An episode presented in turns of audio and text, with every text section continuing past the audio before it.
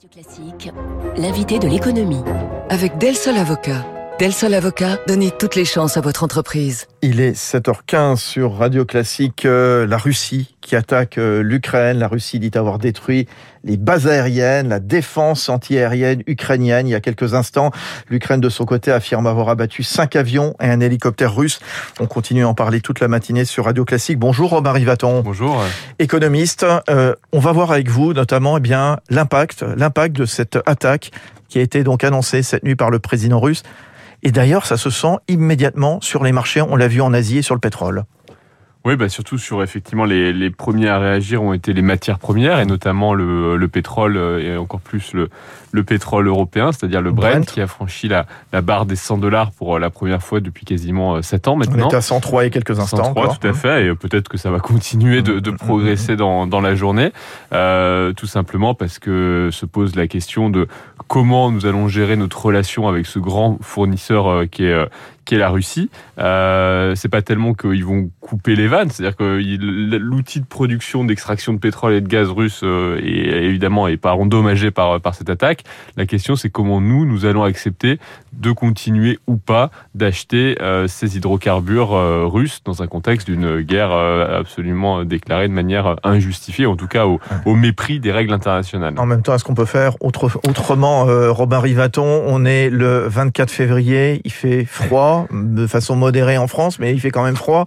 Bon, voilà, très bien. C'est le cas dans toute l'Europe. Hein. C'est un peu la leçon de réalisme qu'on prend aujourd'hui du point de vue des relations internationales. C'est-à-dire qu'il y a quelqu'un qui la Russie, ou en tout cas les dirigeants de la Russie, il faut voir derrière ce qu'on met, souhaiter envahir l'Ukraine. Et nous, en tant qu'Européens, nous sommes dans une position de dépendance à ces hydrocarbures, dépendance à d'autres sources. On voit que le blé a beaucoup augmenté également.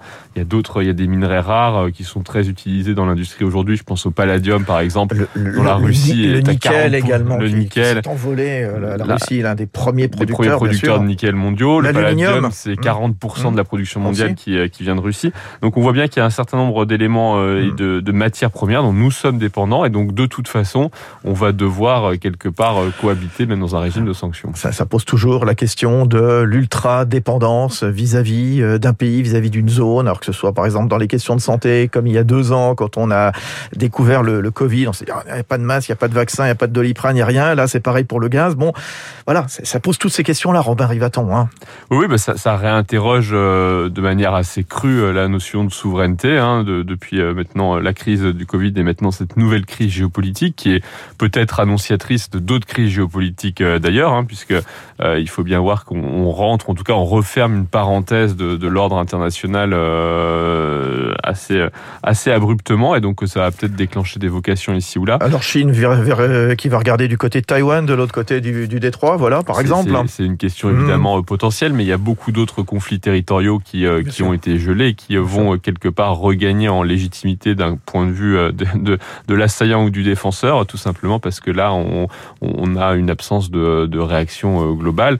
On va voir ce que fait le Conseil de sécurité, mais on sait que ça va être très compliqué d'avoir une réaction militaire. Vous nous l'avez très bien expliqué, Romain Rivaton, donc l'impact sur le prix des matières premières, le gaz, les céréales également. Aggravation aussi avec ce contexte de reprise, parce qu'évidemment, c'est pas uniquement lié donc à l'Ukraine et à la Russie, parce qu'évidemment, dans ce contexte de 2021, on a vu évidemment la reprise un petit peu partout, donc on a besoin de matières énergétiques, on a besoin de métaux, etc.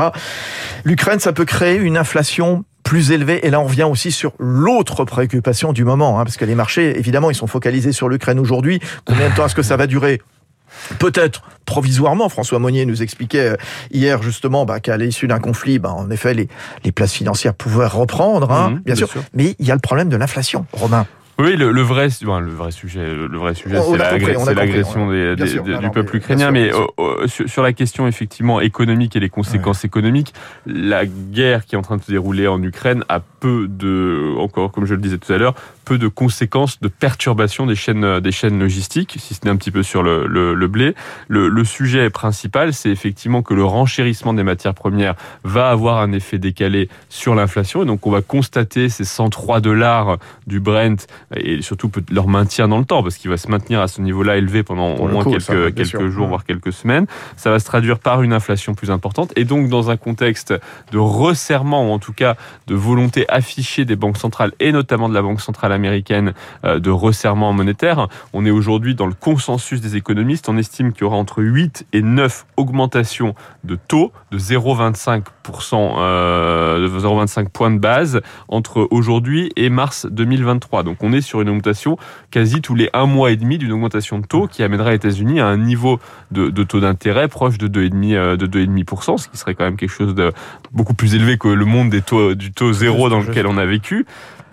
Et l'histoire, l'attaque russe peut perturber, peut accélérer le calendrier des banques centrales, à votre avis, Romain Rivaton ?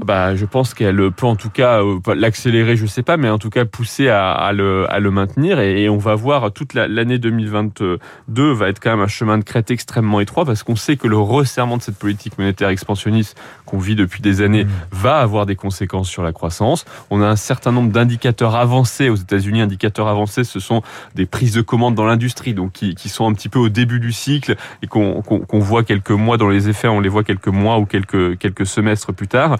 On a des indicateurs avancés qui ne sont pas si bons que ça, et on sait que le resserrement de la politique monétaire va avoir des conséquences sur la croissance. Et donc on va être sur l'année 2022, on est vraiment sur un chemin de crête, aux États-Unis très clairement, un peu en Europe, et 2023 en Europe beaucoup. Et quel équilibre à trouver ? Vous voyez, par exemple, il y a aussi Christine Lagarde qui réunit donc les gouverneurs de la BCE, c'est cet après-midi à la Banque de France à Paris, dans un contexte de forte inflation.